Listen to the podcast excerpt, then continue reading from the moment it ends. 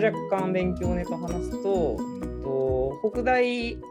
がやっている科学技術コミュニケーター養成講座っていうのあの学位が取れない外部講座ですね、があったんですが私は去年それに5月ぐらいから参加して3月まで結構がっちり。結構やってましたねこれ。いやこ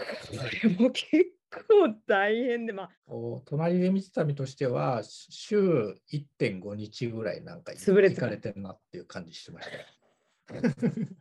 仕事しろやっていう話なんだけど。いやでもまあでもコロナ真っ盛りの時期を、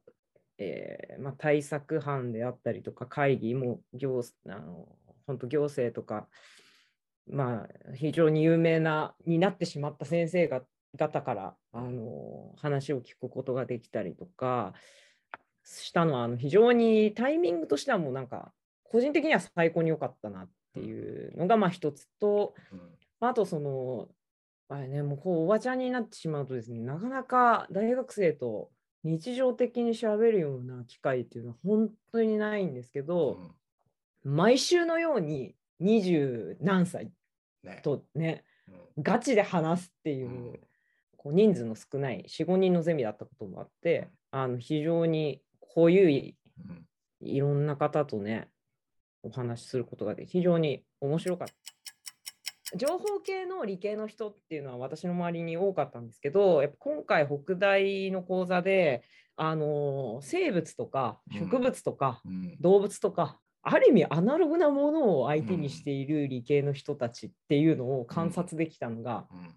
個人的には非常に面白かったですね。なんかちょっと理系コンプレックスがなくなったというか、みんな生きているんだなみたいな感じで、あ のなんかやっぱその本当に動物とかを相手にしている研究者の人とかっていうのは、もう動物出てきたらそれに対処するとか、うん動物出てこなかったら研究できないとかそういう感じで、ある意味本当もう神に祈るみたいなね。いやでもこれ、大詰めの12月ぐらいに、まあ、1週間ぐらい札幌行くって言って、僕も一緒に行ったじゃないですか。うんで、2日目ぐらいにめちゃくちゃ雪降ったじゃないでうすか。ん、なんかあれを見て、やっぱ、なんか大自然を相手にするとか、もう洗礼を受けたよなんね。かもう計画全部吹っ飛んじゃうよみたいな。試されたよね、大地に。感じ。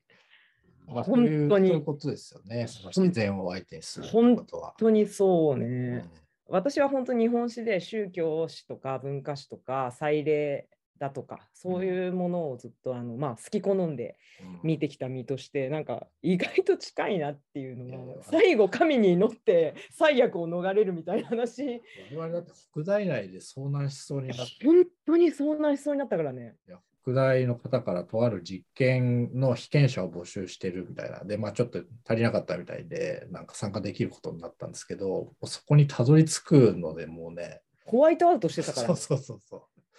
えー道なかったからね ここの道を行ったら我々が遭難するかもしれないから遠遠回りしていこうみたいなね。というねはいことで。えー、一通り喋ったかな。まあ一応喋ってないよね。今年は海外に行きたいっていうやつが。そうですね、もう私はあの北海道はもう海外だったよ。まあそれで言うと、瀬戸内も海外です。そうですね。正確に言うと国外に行きたいです、あこれは。ーそうですね。で行きたいで、まあ、単純にまあ、でも去年、一昨年とかは国内、僕本当に国内旅行興味なかったので、おまあ、お、コロナをきっかけにですね、まあ、ある意味その国内も回る喜びみたいなのを知った上でもう一回海外も行く生活してみたいなというので、まあ、ここはまた後ほど、後ほどか、いずれね、そうね。具体的に行けそうとかなったらまた話できればなとそうですね思いますね。なんか行きたい国の話とかしてもいいしね。そうですね。はい。では、そんなところで、はい。今回は